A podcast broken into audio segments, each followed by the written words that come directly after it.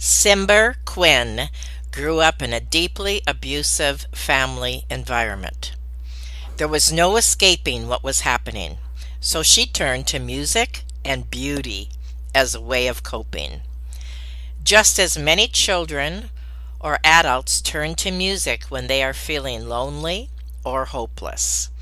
This is an interview that is not only going to encourage and inspire you, but you are going to love the special treat that Cimber is going to share with us today. Have you ever felt like giving up, quitting, throwing in the towel?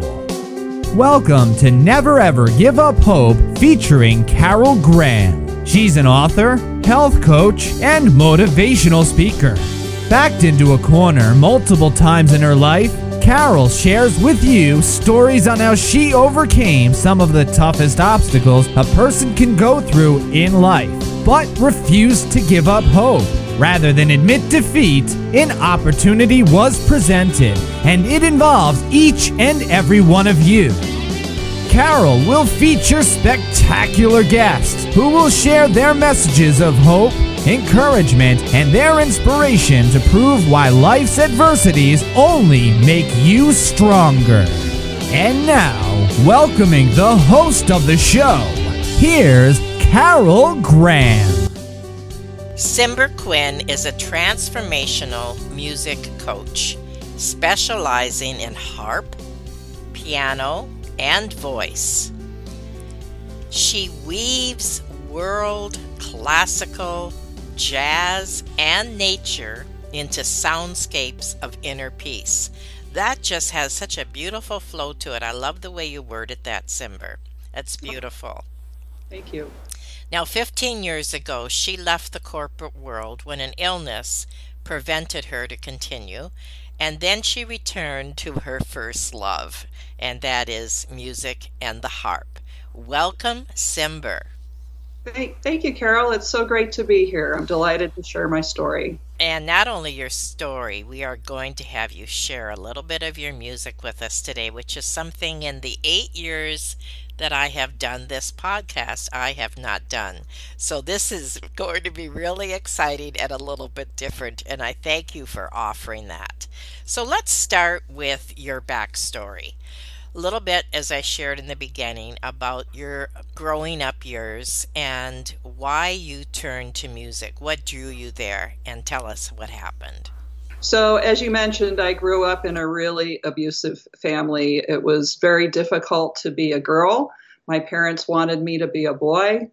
And they treated me like a boy until I was 12 when it was really obvious that I wasn't a boy. And then I became nobody in the family. And in those years, uh, I grew up in a town where we still had daily musical education at school. And I had a wonderful teacher. So I spent a my time. Yeah, we had daily art, physical education, and music. And I had the same music teacher from kindergarten through eighth grade. So I had very consistent musical education growing up um, in public school in Colorado. So um, I took piano lessons when I was a kid. I sang a lot. I played lots of different instruments. My parents were very musical. My brother and sister, younger brother and sister, are also very musical. And uh, but at the same time, my parents were very perfectionistic. It was impossible to make them happy.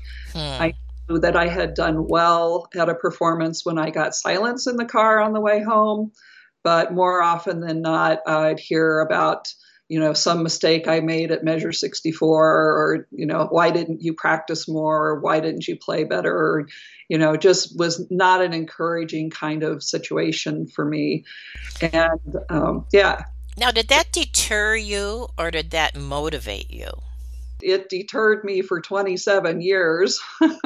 I left music when I was 15 because I couldn't take the pressure anymore. And even though probably had the environment been different, I would have gone to music school and, and gone down the path of music that way. I was so afraid. I was so afraid of my parents, first of all, that I thought that music teachers at college would be like that, and mm, I okay too scared to too scared to become a music major. So I became a journalism major and an English major instead, which the buildings were right next door to the music school. So I could always hear them practicing and feeling longing, longing in my heart to be there, but too scared in my head to go. Uh, but I went to all the concerts and I had a lot of musical friends when I was in school and college. So I set off in a career in writing the first part of my life. I worked as a journalist and then I worked in marketing and eventually found my way into high tech marketing. I've worked for Hewlett Packard and IBM and Apple and you know other names that your listeners would probably recognize. And then it all kind of came crashing down in my mid 30s when I was diagnosed with endometriosis, which if you know some of your listeners know that this is an incurable disease. It's doesn't kill you, but it makes you miserable, and it made me infertile. And I found that I, I had multiple surgeries to try to correct this problem. My life was becoming more and more miserable. I just dreaded having periods every month. And eventually, the doctor said, You need a hysterectomy. So when I was 38, I had a total hysterectomy, and they said, "You'll be back. You'll be, you know, you'll bounce right back." Well, I didn't. I did ah. not bounce back. I they you'll be back in two weeks. I thought I'll be back in two weeks, and then it was like two months, and I thought, okay, two months, and then eventually it was like I cannot go back to that lifestyle. It's too too intense, too many long hours, too something. But but I just couldn't make myself go back. Oh, let me just stop you here for a second. When sure. you say go back, are you referring to your job? Yeah. Okay. I couldn't go to work. Okay. I couldn't guarantee my employers that I could be there on any given day. So, and I wasn't sure what was happening. I, at the time, had the luxury of being married to someone who could take care of me so that I, I could, I didn't need to work. And so then I went to work on myself. And this was the big turning point for me and find the thing that gave you joy. And I, at that point, had been so long, had been 27 years, I wasn't sure what that was, but I was willing to do the work. I was willing to go and look. So I went out into the world and I tried a little of this and I tried a little of that. It was like Dr. Seuss. It's like, are you my purpose? Are you my purpose? Are you my purpose? And then one day, not maybe three or four months into this search, it was around the holidays, I opened up a Christmas catalog and I saw the harp. And I thought, oh, that's it. I had this mind blowing memory of being six years old. My parents had taken us to the symphony. And that night, the harpist had a solo, and she was out in front on the stage, and we were sitting really close. I could hear her dress kind of rustling as she walked up to her harp and she sat down and she played something. I can't tell you what it was now. So magical. It felt like it was touching my skin. It felt like it was entering my body. It was this totally transformative experience. And a couple weeks later i told my parents that's what i want to do. I want to play the harp. And like i said they were not great parents but they were great musicians and they took me to meet her the principal harpist of the denver symphony orchestra at her home and I got to touch her harps and I got to meet a real harpist and I got so excited. What do you think specifically attracted you to the harp that just seemed to draw you? You know, harpists talk about this calling when they hear the harp, and it happens for a lot of them around age six. I don't know why age six, but that the music is so transformative. It took me to a completely different world where I wanted to live all the time. I wanted to be in that harp magic world uh, every minute I could. And so when I heard that harpist playing, I thought, that's what I want to do. That's, that is so interesting. I have never heard that before. And I, I, I don't think there's anybody that does not like the harp. It is so beautiful. I haven't met anybody yet who said, "Oh no, the harp." Yeah. exactly. uh, everybody goes gooey when I tell them I play the harp. They, oh, oh, I love the harp. I love the harp. Like, me too. Yay. How long did it take you to learn? So then I, so once I had that epiphany, Okay. then I realized, okay, I'm going to do this because now I'm a grown up. I learned, uh, oh, and part of the story, part of the reason I didn't learn harp when I was six was because the teacher told me I needed to learn piano first. So I did. That's why I took piano lessons. Mhm. So, but I also quit, like a lot of people do. So here I am, an adult. I'm in my early 40s, 42 to be exact. And I'm looking at myself and I'm saying, okay, I learned piano. I'm an adult. There's no one here to tell me no. I'm going for it.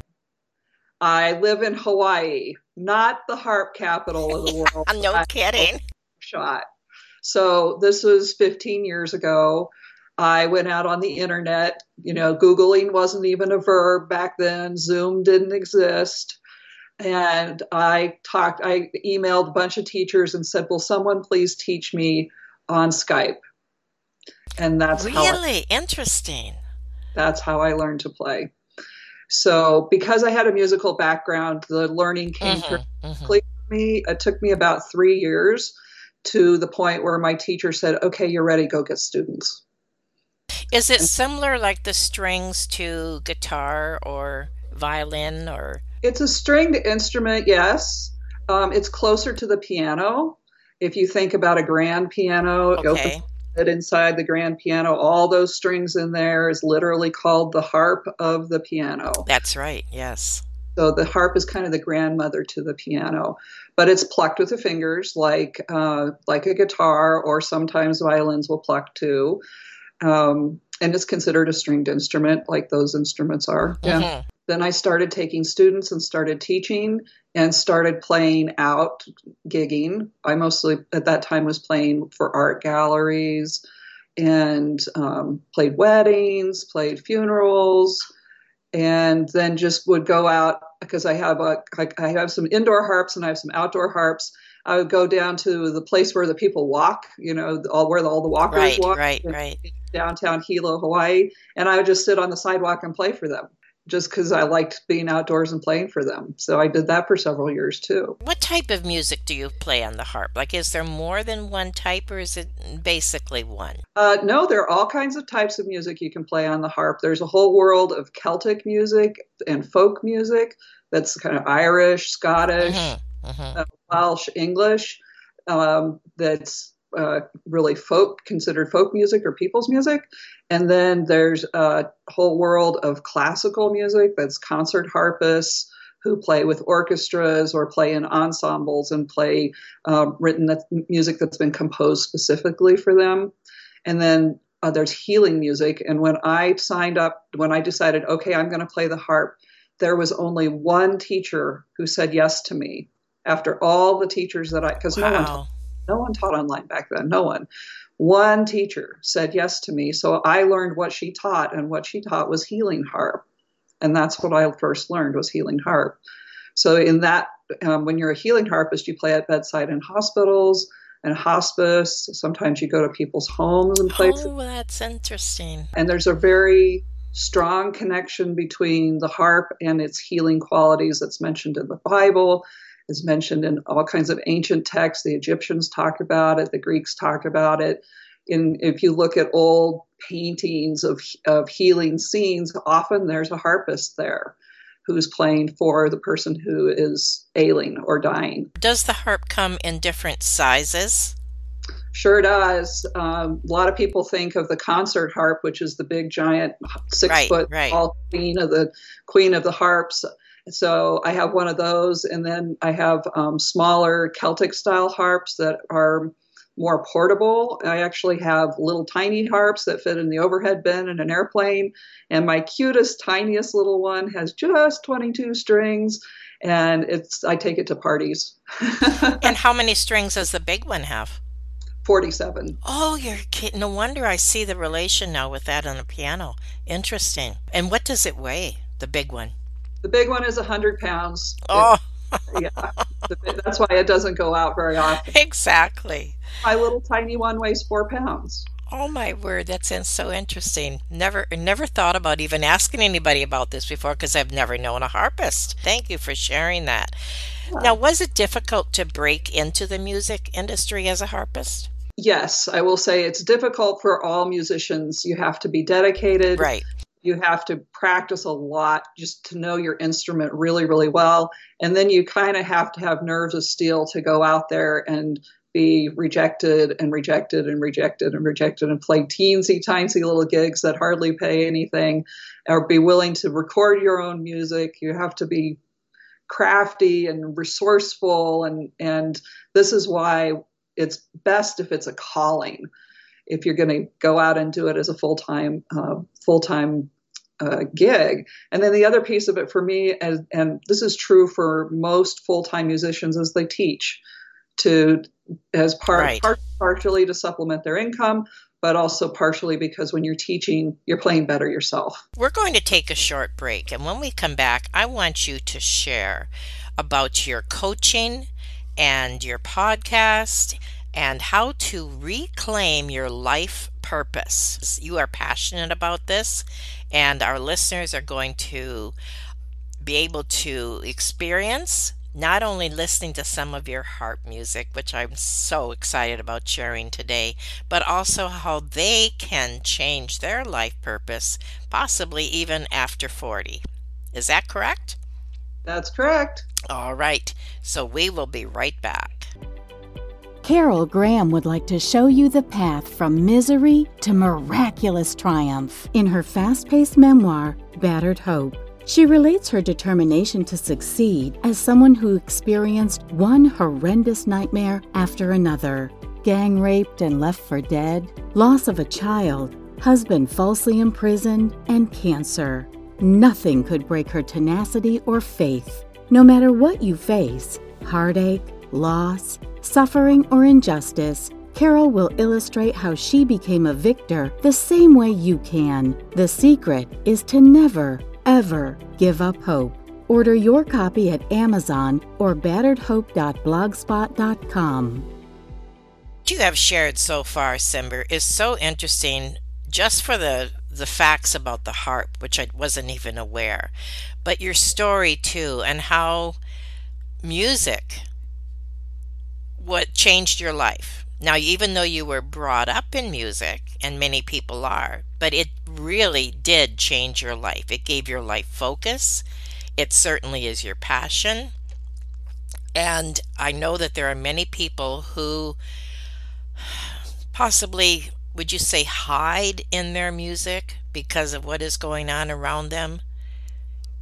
Yeah, for sure. I, I think a lot of uh, a lot of people find solace in music. It's easy to uh, to to do music alone as a soloist or in solitude. You don't have to be out in a group. You can you can be making your music these days on your computer or you know hiding in your bedroom. A, a lot of uh, music, musicians that I think of started that way as kids and then eventually became just so good at it that they decided and, and brave um, went out and started playing professionally but they started in hiding in their bedrooms from whatever situation was going on at home.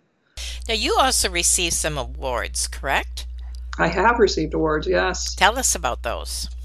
I, I received uh, five Big Island Music Awards for my for my CDs that I put together, and I was also named a Music Achiever by the National Association of Pen Women.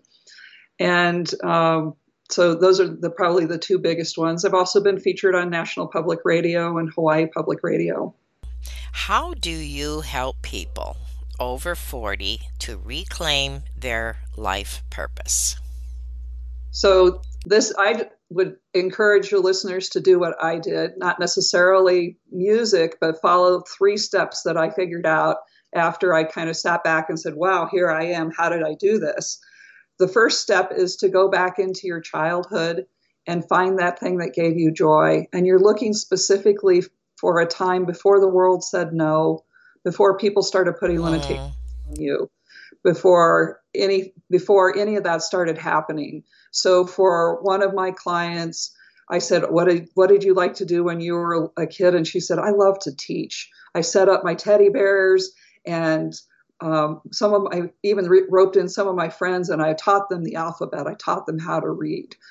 and now as an adult she's a financial advisor and she teaches people how to manage their money and you know and, and live their life so for me it was music you know that was the thing that i loved the most when i was a kid so that's the first step is to go back and find that place of joy come from a place of joy and then the second step is to make a tiny adult version of that. Like how could you do that thing that that joyful thing in a small version right now?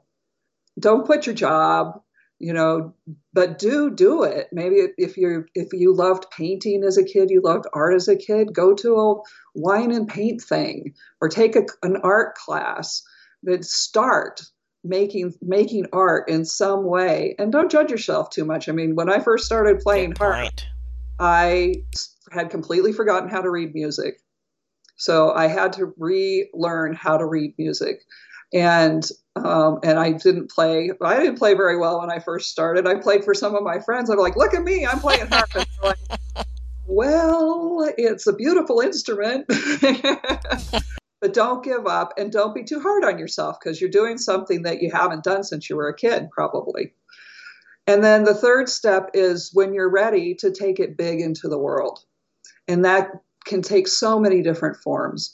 It might mean that you like really big, you do quit your job and you this becomes the thing you do full time or you, you and you start a for-profit company or you start a nonprofit company or you become like the, the big volunteer person that this this thing becomes the driving force in your life.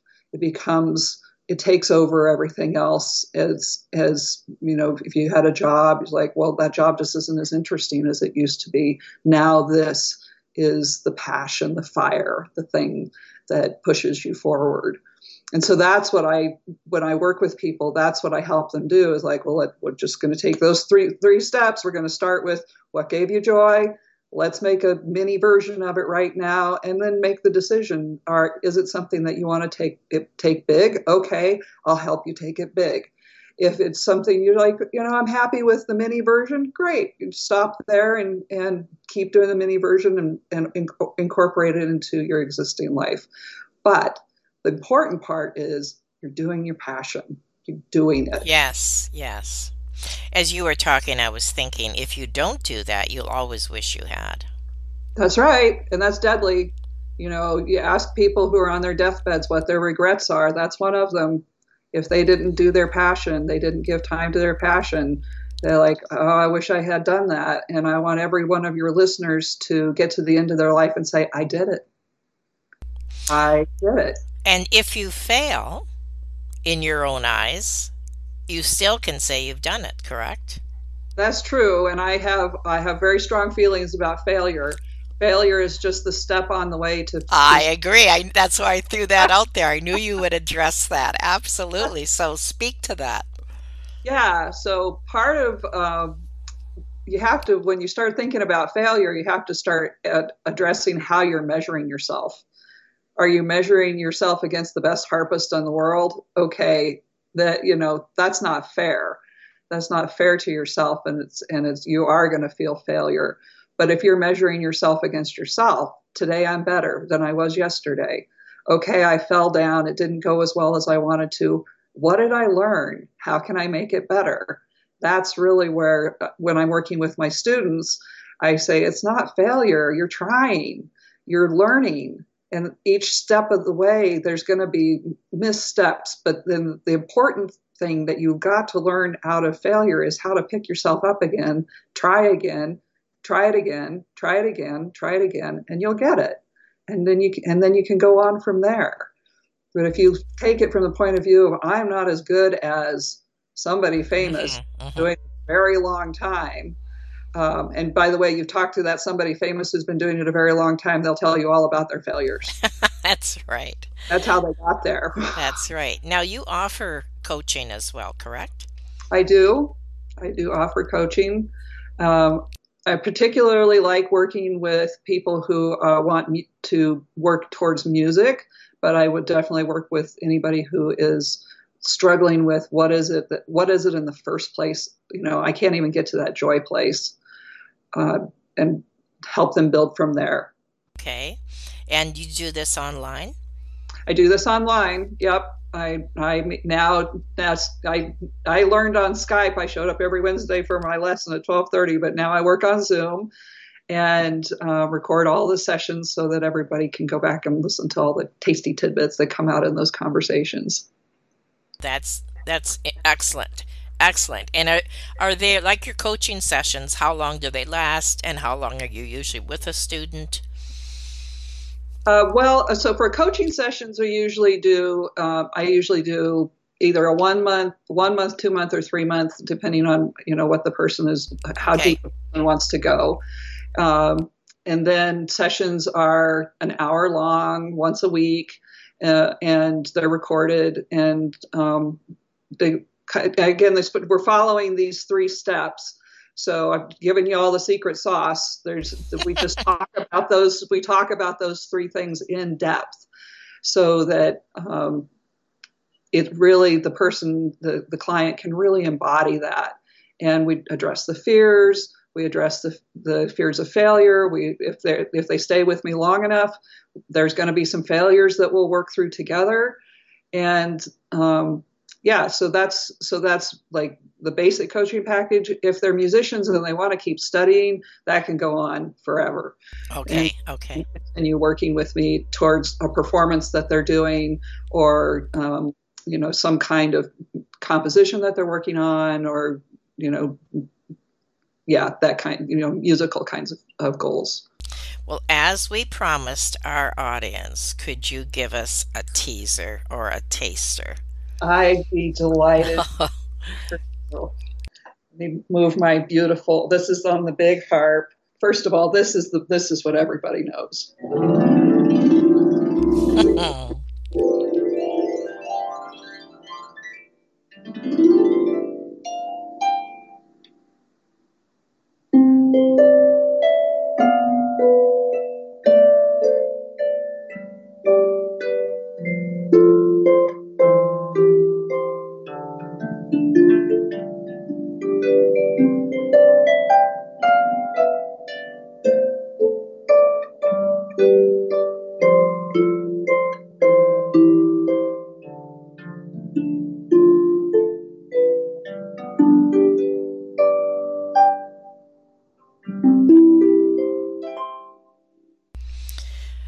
goodness. Talk about relaxing. That's phenomenal. Isn't that wonderful? So when yes. I do concerts, I tell people right up front, I say someone is going to fall asleep. Yeah. bless them that they trust the room enough to sleep here. And bless them that they are so exhausted that this music is, is relaxing them and that they, they, they're going to sleep. Exactly. So, uh, I'm never offended when someone sleeps. In oh, that's funny. now, what about your podcast? Explain a little bit about that. So my podcast is called Relaxing Harp Music, and it's all, places that podcasts are are produced on Amazon and uh, other places, iHeartRadio and other places. And it's just music. I don't talk. It's relaxing harp music, and I put out um, new music. It's all um, composed by me, played by me, usually improvised in the moment and addressing whatever energies are in the world at the moment. And um, about 15 minutes a session and you can just put it on and, and relax and, and enjoy the music. So everything is composed by you. Yes. Amazing. Yes. And and you do this how often? I, I post something new about twice a month. Okay. Perfect. And we'll have all those links, of course, in the show notes. And you also have CDs available, correct? I do have CDs available. There are um, very few CD players left, I will say, uh, but you can download my music from my website, and I'll give you the links for that as well.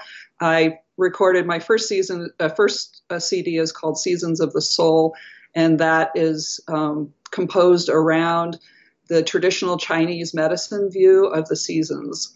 So I compose music for early summer, late summer, fall, winter, and spring. Then uh, my second CD is called Time Tinctures, and they're shorter pieces that are specific for uh, um, specific things like there's music for grieving, there's music for joy, there's music for pensiveness or thoughtfulness, there's music for um, oh gosh, all kinds of all kinds of different emotional states to help balance all these different emotional states. And then my third CD is called Spa in a Box. Uh, and this one I envisioned that you would go into your bathroom, light a candle, fill the bathtub with bubbles, and put this music on and have like a little home spa experience with the music playing in the background.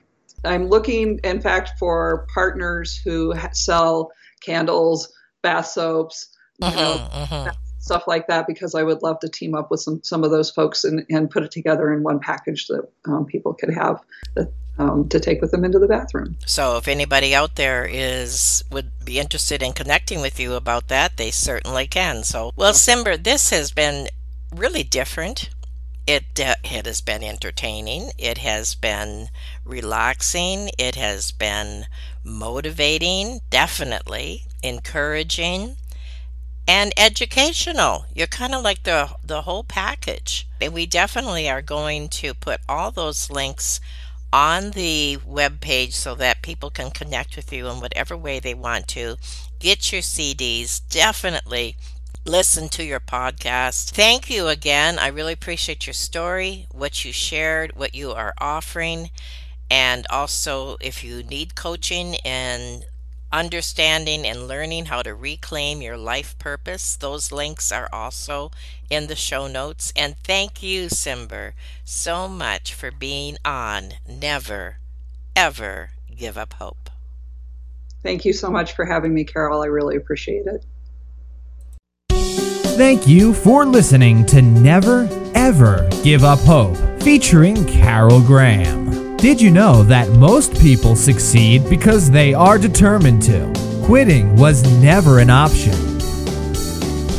Carol loves your comments and will respond to each one.